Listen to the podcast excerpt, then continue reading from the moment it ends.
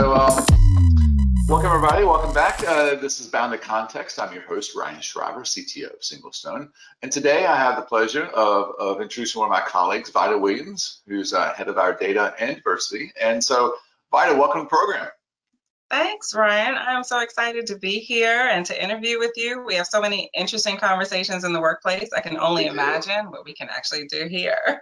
Here we do. I I'm getting excited. So, so Vida, introduce, uh, tell tell our folks a little bit about yourself.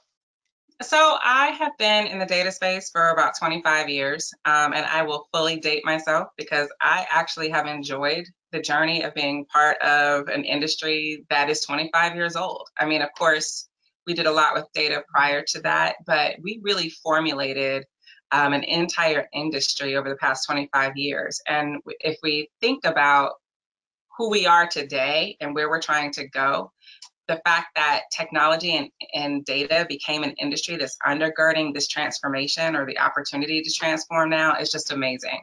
Um, and so I've worked on big projects like international projects with Awesome Energy. I've worked in startups. I've worked in innovating new products with NPR. Um, and I think that breadth and scope of experience, I have just um, reached that place in my career where I love it today the same way I loved it when I started it 25 years ago. That's awesome. I mean, it's it's it's true. I've been we've been uh, in, in the industry about the same amount of time. I think we're in about a year or two of each other. Um, but yeah, I've been here 25 yeah. plus, and and uh, and you're right. There's if you just keep your eyes open, there's so many new cool things that are happening uh, sort of today. Um, and so, so tell tell our um, listeners a little bit about um, some of the current work um, that you're doing.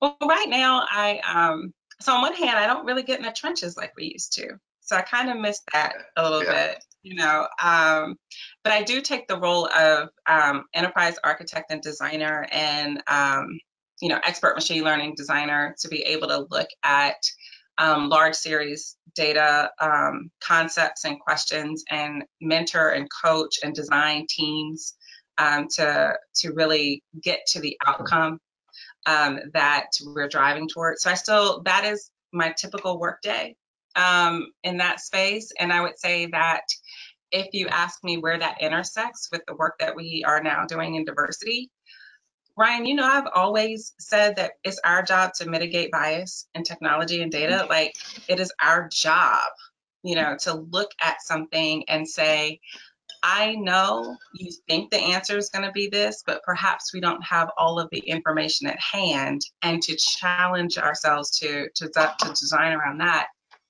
And so the work that we do um, both externally and internally at Singlestone around diversity comes from that same rigor that I think we share when we think about the role of technology and data in mitigating those biases to begin with. So to me, it's all the same job. Um, it's, all just challenging people, right? Yeah, yeah, yeah. So, so when you get called in to sort of solve a problem, what, what's your starting point? Like, walk us through kind of the the, the Vida Williams mental model of sort of breaking down a problem. And I'm, I'm excited. This is going to be the best part of the whole thing. Here we go. I was gonna say because you see that mannequin back there, right? Yeah. So I told you that's a reflection of me. so where do I where do I start? Um, honestly, I always start every problem as it's a people problem. So it doesn't matter if I'm in banking, it doesn't matter if you know we're in the healthcare space. I always take the problem as though it's a people problem. So nine times out of ten, clients come to us and they tell me they have a data problem, right? And even if it's a even if it's a foundation problem. So if we look at one of the clients where we're just really retooling their entire enterprise. The first question I asked them was, so how do you source your financial data for Wall Street? And they're like, oh, well, that sits in the finance department. I was like, oh, so who else has access to that data? And they're like, well, just the finance department. And I was like, oh, so does it match what's coming out of your marketing department? And the answer was, well, they don't share systems. That's a people problem. It's a systems problem, but it's a people problem because you have people who are both held accountable for ultimately those numbers, and yet they never see each other and talk to each other. And that is just simply illustrated in how the systems are shared or not shared. It your systems should be facilitating the conversation between your peers. It should be facilitating the conversation between your lines of businesses so that as you get up to that C level, all of the people have already had the conversation that goes into the final report that a chief financial officer is looking at.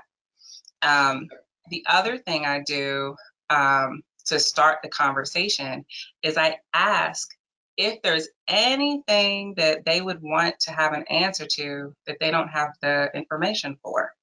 Hmm. And then that tells me kind of where they are on the maturity curve of evaluating their data for holistic data literacy. So that's where I start every question. Question. Interesting, interesting. No, every engagement. But it's, it, and to me, help me understand, help the listeners understand. So I obviously see silos of, of organizations. Is is that something that you know what I don't know? is Does this does the organizational structure create the, the data structures under it, and that's why, or was it you know how did these things emerge? As how did they these silos get created over time? Um, how yeah. how what, what are you learning on that? So they usually they usually again people people. Um, you have different, yeah, different lines of businesses will mature faster than another, right? So in general, your fastest maturing data centers in any business is going to be finance and marketing huh. because they're going to have to account and forecast what you know what their product spaces are and you know earnings and revenue and all of that stuff so the rigor around financial data is going to be super super um, transparent and these people have been dealing with numbers for a long time. So you're just changing tooling, really. On the marketing side and data, all of the innovation came from how do we get products into people's hands faster, right? So that's why when Google came along, it was we can get the best ads to the people who are looking at our website because we have information about them, right? So that human behavior thing. So those two industries are always going to go first. The problem is, Ryan, that was to the detriment of operations because operations usually goes last because people don't think about their administrative capabilities to keep the business running as requiring the same investment that finance and marketing does. And so that is always to the detriment of an enterprise. And that's where you wind up really getting the silos because finance did their thing, marketing did their thing, but all of the other ancillary kind of supporting um, divisions did not. So when you get to 2020, you have you know, disparate data literacies, and usually I'm called in to knit all of these disparate systems together. And it's difficult to do that when the people don't share the same level of understanding of the practice of data. So, in very tactical terms, it's people. People don't share information and, and literacy. They don't play well with each other. Um, so uh, it's like the kindergarten lesson, right? Uh, so, uh, exactly. so, so when you when, when, you come into these organizations, do you sense today? Uh, maybe I'm interested how different it is from when you started your career. Are these groups wanting to share information more today and usually they can't, or is it kind of like, no, this is this is sort of my data. Um, you can't really have it. I mean, what's the and has that shifted over time, or has it still been been sort of consistent?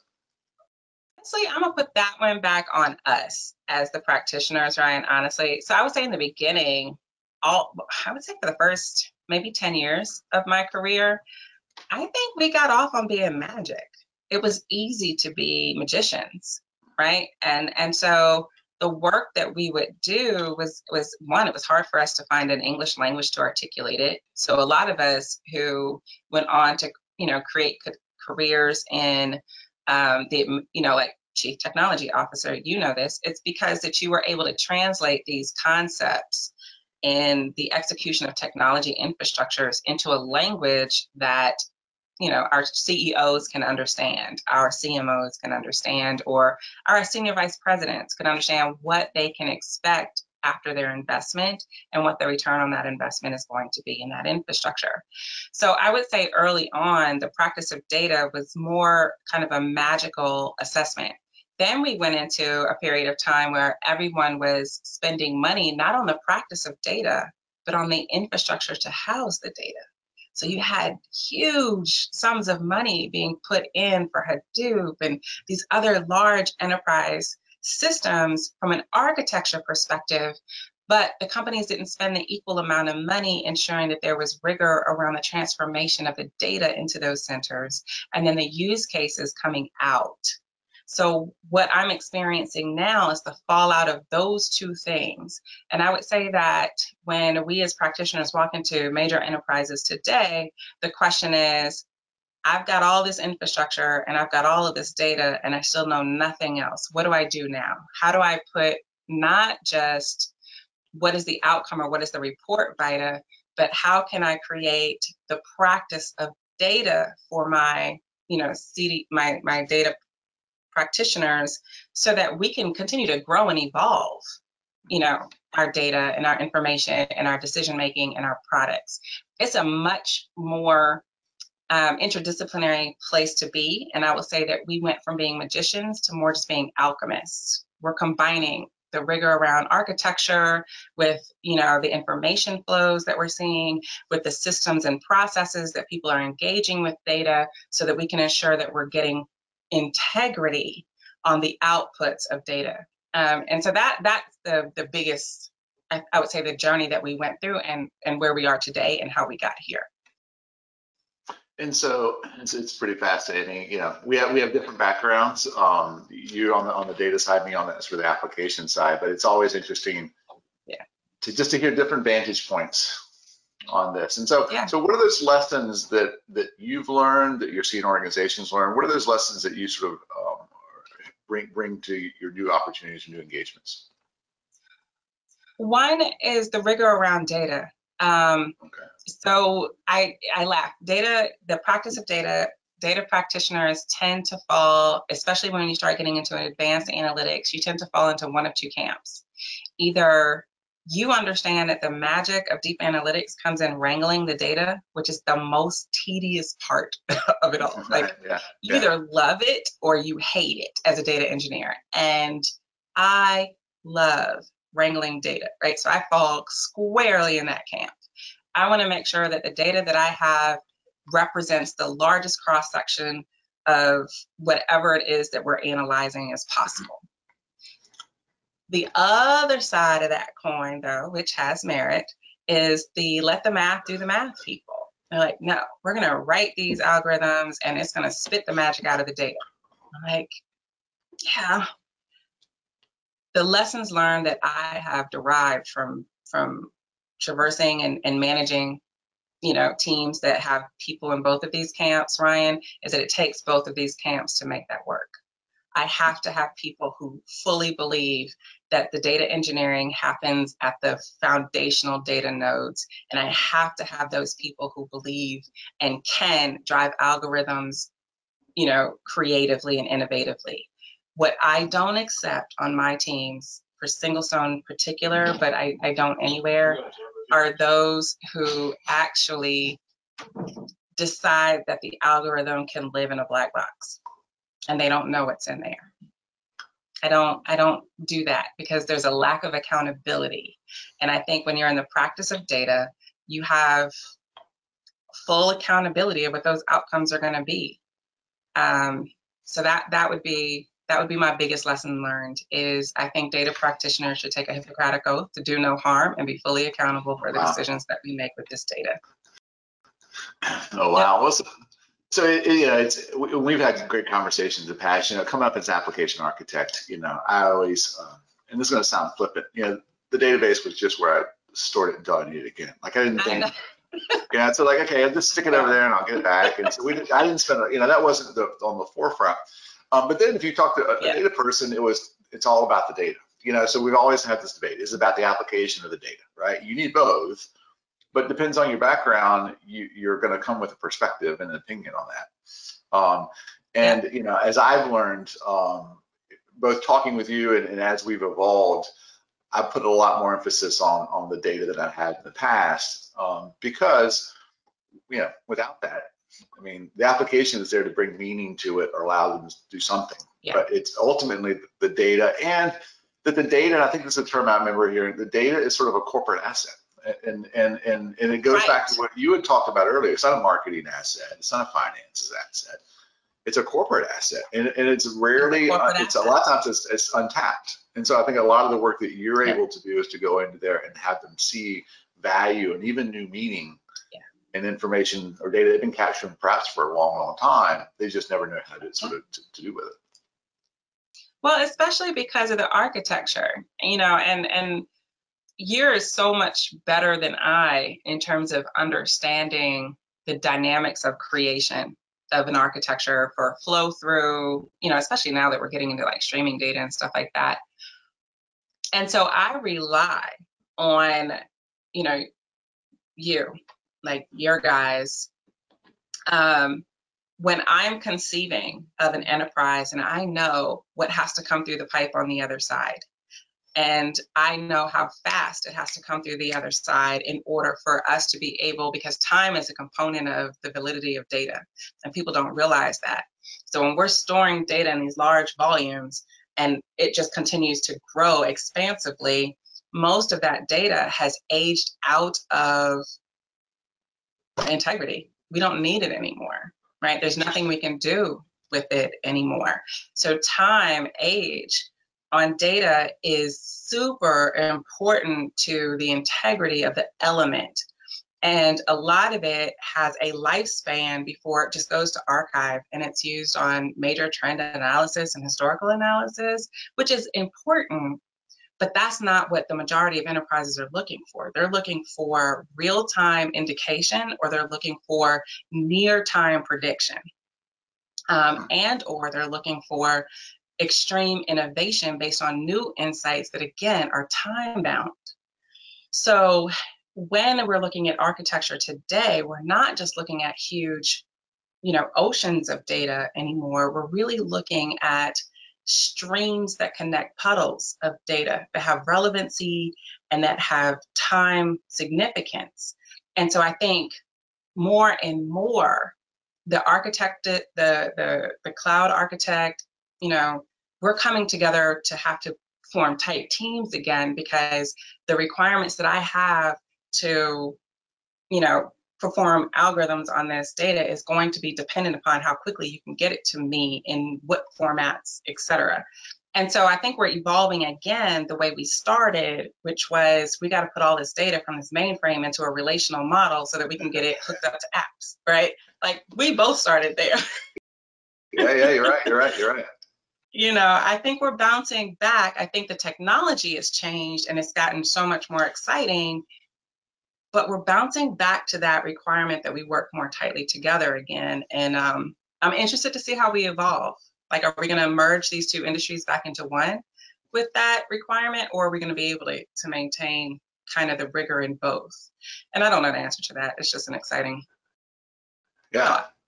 Well, it's interesting you mentioned pipes, and whenever I think of streaming data, I mean, if I close my eyes, I think of pipes with like water flowing through. I mean, it's it's it, and you know, on our last interview, we talked about like mental models and the importance of, of, of having that. You know, so so that's often the thing I've been challenged with the data space is, you know, where if I so the name bounded context of the program comes from this concept called domain-driven design and, and, and domain-driven design okay. comes out of the object-oriented space. And essentially, I'll probably butcher it here, but the concept is that it creates a ubiquitous language, a language that we technologists can share with you know the business and those.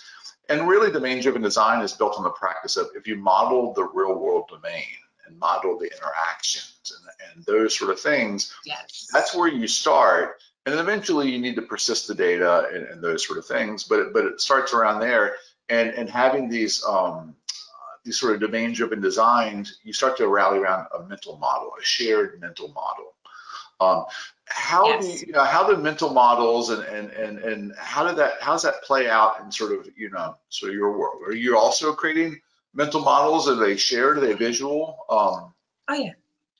But well, I would say we always had to. I remember my first project, we're pulling data out of the mainframe and we're having to model it on a whiteboard to establish relationships, to establish keys, primary keys. Like, how does this, you know, and remember back then it was like fourth normal form. So you couldn't have yeah, yeah, yeah. table and yeah. Backus-Naur right. And so that's what I'm saying. Like, and it was like we, you know, and then you you start loading the data, and then you start building views on top of that, right? Because now you have to put all this data back together. And fast forward to the place where I'm mentoring teams because we started there. By the time I started putting teams together, I remember uh, a young engineer of mine. I was I wrote it out on the whiteboard because I'm old and I still do that. And I was like, this is what we're going to see. And here's the outcome. And this young man looked at me, Ryan, and he was like, you couldn't know the outcome of that. I was like, well, I, I know this. And he was like, no, you couldn't know the outcome of that. Did you already do the work? Are you just having us duplicate it? I was like, I don't, I don't waste my time, so definitely not wasting your time. Um, that's going to be the outcome. But you know what? How about now you do it all by yourself and come talk to me in the morning and tell me what the outcome is going to be. So he comes in the next morning and he's like, I think you had to have done it first. I was like, no, no, no, here's the difference, honey. And I really was, you know, making him feel small. And that was a bad management moment. But I was like, those of us that actually had to grow up and map volumes of data in our head can today still look at volumes of data and understand how the relationships articulate themselves and what the trends are going to be based on the elements that we're taking a gander at so that we can forecast what our engineers are going to find on the other side. I was like, that was a skill set that we developed as journeyman learners when there were no big classes about data engineering and we just had to learn by looking at the data. So I would say, Ryan, honestly, today there's probably an increasing rigor around mapping data and relationships and processes because the process engineering is a critical part to understanding the flow of information. Hmm. There's increased rigor at doing that. And at Singlestone, that's a standard that we put in place for our engineering, that they be able to see the data, they be able to map it so that when we turn it over to our app people, they know not just what the data dictionary looks like, but what the flow of that information looks like from a time, place, and process perspective. So that's an increasing rigor that we learned to do this work on 25 years ago that we're having to re-engage because we lost it when we were letting tools kind of do it for us. Yes, yeah, no, I, I, it's it's interesting. The more we advance in technology, you know, something's gained, but there's something lost uh, uh, uh, along the way. You know, it's funny. My my first project out of college was um, using um, creating awk and sed scripts um, uh, to get data out of Lotus Notes databases and and load it into you know some other I mean, the fact that it's Lotus Notes just dates me like like hell. Right, this is early '90s. Look, but I had to learn COBOL. uh-huh. My first project, I had to learn oh, wow. COBOL. I, I, managed to avoid COBOL. Luckily, the first project was an internet startup for, for my for me. It was an internship at internet startup, and it was actually Python. Um, but I wasn't very good at programming at that point in time. But I was setting up uh, web servers, um, NCSA web server, which preceded Apache, a lot of the early open source stuff. And I just got very lucky to land on the internet kind of in the mid 90s and uh, yeah it's sort of you know it's it, it's one out right there's still mainframes around to, to, to, your point and they're rock solid steady but um, yeah so, so Vida, who have been some of your influences along the way? Who, who are some of the people that either influential to you in, the, in, your thinking or evolution, or um, can you share some of those with our listeners?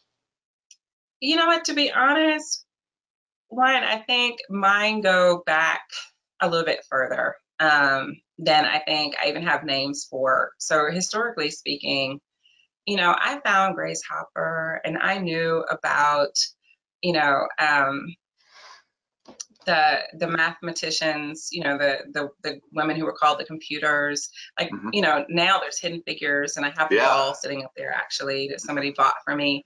But being a woman in data there weren't like I had personal mentors, but you know, I didn't have anybody that kind of looked like me.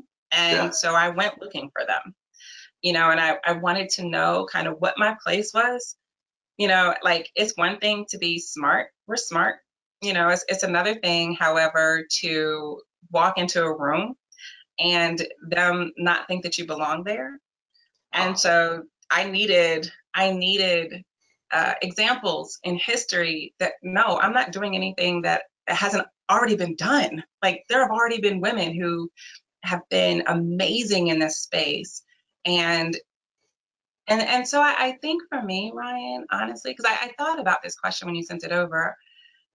I think I don't have modern day kind of influencers. I think I'm still stuck on the Hedy Lamarrs and the Hidden Figures and going back even further to Ada Lovelace, right? I'm like, uh, right, Ada Lovelace, Grace Hopper. I'm yeah. like, yeah. no, we started this data thing.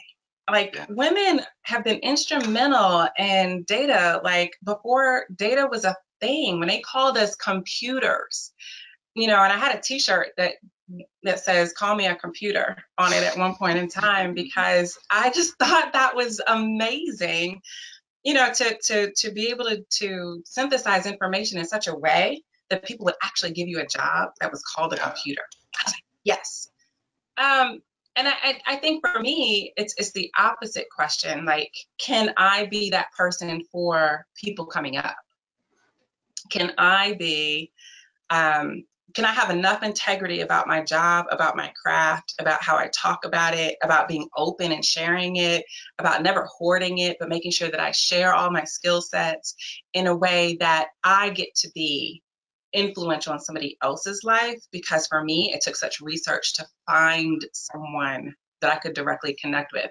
And that's not to say that I didn't have great male mentors. I did. Yeah. They were awesome but it is to say that my perspective was a little bit different and i i am choosing to be exactly that for other people because That's awesome. of it that's awesome. That's awesome. You know, I, went, I went to Mary Washington and, and it was computer science, and but Mary Washington was all, all girls school up until the early 70s, and half the computer science department That's true. were females, right? And so Rita and Marcia and and I learned, you know, I was a young kid, um, and some of the other ones were guys, of course, but you know, that they had been, they were almost at retirement by the time I was in school. Um, and so they were really on kind of that early, you know, 50s, 60s sort of computer era. Yeah. You know, that you mentioned it was talked about in Hidden Figures. Of course, you know, uh, Langley um, was down, you know, um, um, Tidewater here, and then up in Fredericksburg, um, yeah. there's Dahlgren, which is a naval place up there yeah. in the DC. So there was a lot of interest in computing um, way back when. And then yeah. we're, we're, I won't say very prominent because I don't know if by history to say that one, but certainly with me coming up through college, it was nice to see um, and have have her in a, a, department like and have the students there um, were women as yeah. well. I that explains why I like you so much, by the way. Oh, um, Hmm. but you know what, Ryan? I didn't get my degree in computer science. I didn't take any math or rational oh, wow. stuff coming in through college. None. Now, I graduated high school, you know, winning the physics Olympics and in, you know, BC calculus. But when I went to college, I was in like, I'm not ever taking math again. I'm going to be an artist. I'm going to be a storyteller. Like, I'm going to be all these other things. Yeah. Um, and what I would say is that first EPA project gave me that vantage point that data is the rational storytelling. It is a new medium through which humans are telling their story again. And that enabled me to combine two things that I loved so much. And that was being able to rationally think through and build and create and do all that stuff. At the same time, being able to tell the story and making sure that it has integrity to the human element so all of that appealed to me, and that's what drove me.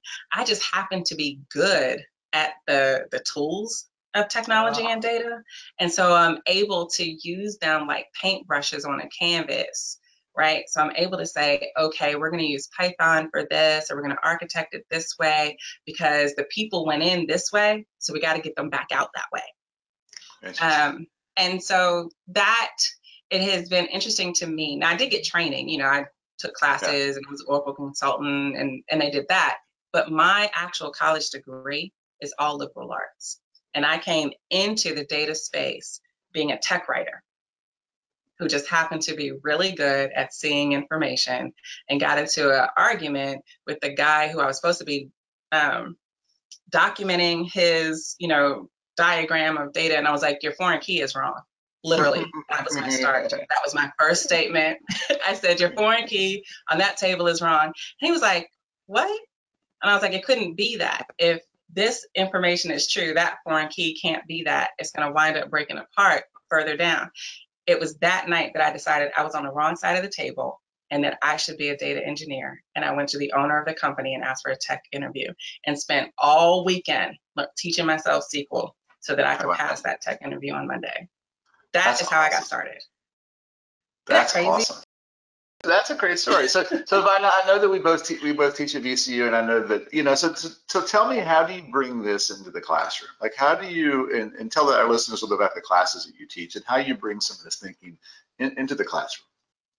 So I have been part of um, VCU's Da Vinci program for innovation, um, which is the intersection of art and business and engineering. So that's right up my alley, as I just explained in that last story. And so for me, what I am really really interested in is great ideas and how to execute on those ideas. So I teach um, rigor around innovation principles, which we've taught at the professional level, design thinking classes together. That's a critical component to building products from a human-centered perspective, a human-centric perspective, um, but also idea validation. Not all ideas are executable. And you know how do you go through and design and validate on an idea? Well what's interesting is that's the work that we do professionally anyway. So even if they shouldn't go forward with entrepreneurship that's an invaluable lesson to have in problem solving when you get into the corporate world. You know is to be able to validate an intuition or to validate you know any type of hypothesis before you go forward with the client and produce on it. Um, i would say those are the two big themes i have um, that i teach from in, in various lessons. And then the last one that i really hit hard and this is all in you know one a series of one class at the graduate level and at the undergraduate level. Um, the third theme that i really hit home on is um, responsible contextualization.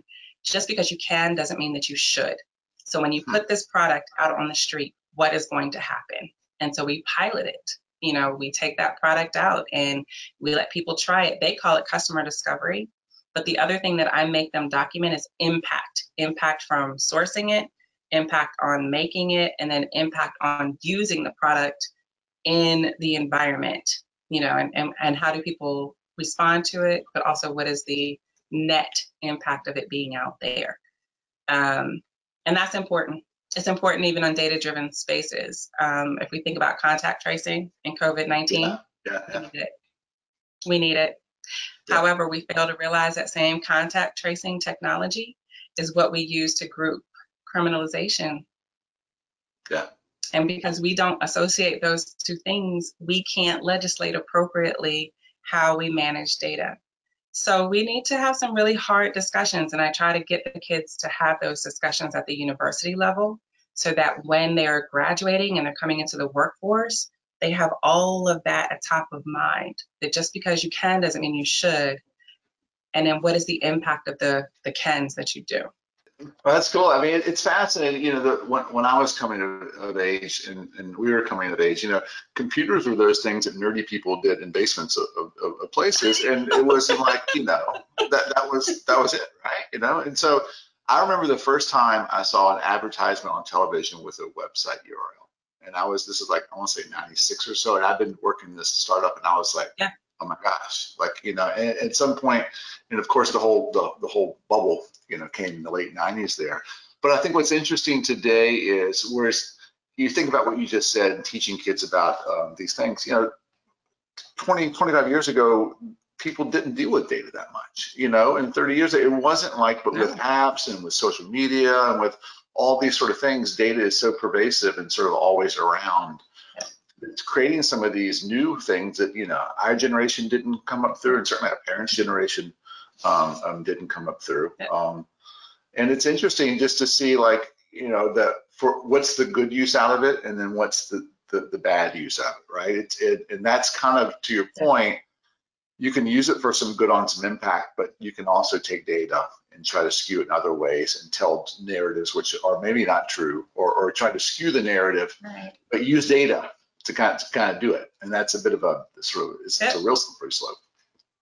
So wish that we taught data ethics and data with more rigor, not as a by the way. I would say that if if I am successful, you know, in being a champion of data, Ryan, like as we head out into the sunset of our careers, the one thing I want to be remembered for is declaring that data practitioners need to be accountable for the work that they do, and we dang near need to take a Hippocratic oath to promise to do no harm because as we evolve this stuff and we start resource balancing using AI and everything else, if we can't get a holistic impression of what a human looks like in data, we're going to leave a slew of us out of those equations and we might just not get water.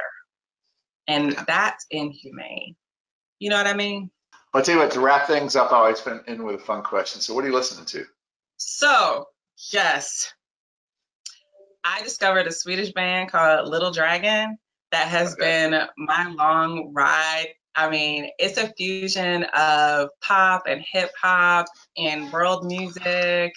Um, I'm digging them like So, so they're not they're not ABBA, right? This is not this is not ABBA or anything like that. This is a whole different Swedish kind of. That's what it is, right?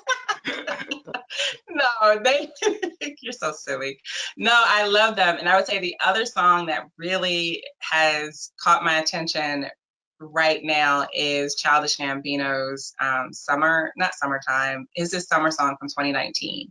Um, because when you when you listen to the lyrics, it's really talking about like global warming, but it's such an amazing summertime tune, and so. I feel like that song should have been released in 2020, not in 2019, given all of the stuff we're going through right now. Um, so those are my music choices. But look, Little Dragons has an NPR Little Desk. Go listen to them. They're Awesome. amazing. So when we put this all out, Lindsay's going to help us get some links and, and we'll, we'll drop in um, for our for our listeners. So uh, Vida, I tell you what, it's been fun hanging out, um, and I thank you so much for coming on the program. And uh, I love that mannequin over your right Thanks shoulder. for having I just, I, I've, been, I've been watching that thing. It's it's awesome. I just get a smile every time I see it. So uh, thanks for coming on, and um, we'll talk to you later. Take All care. right.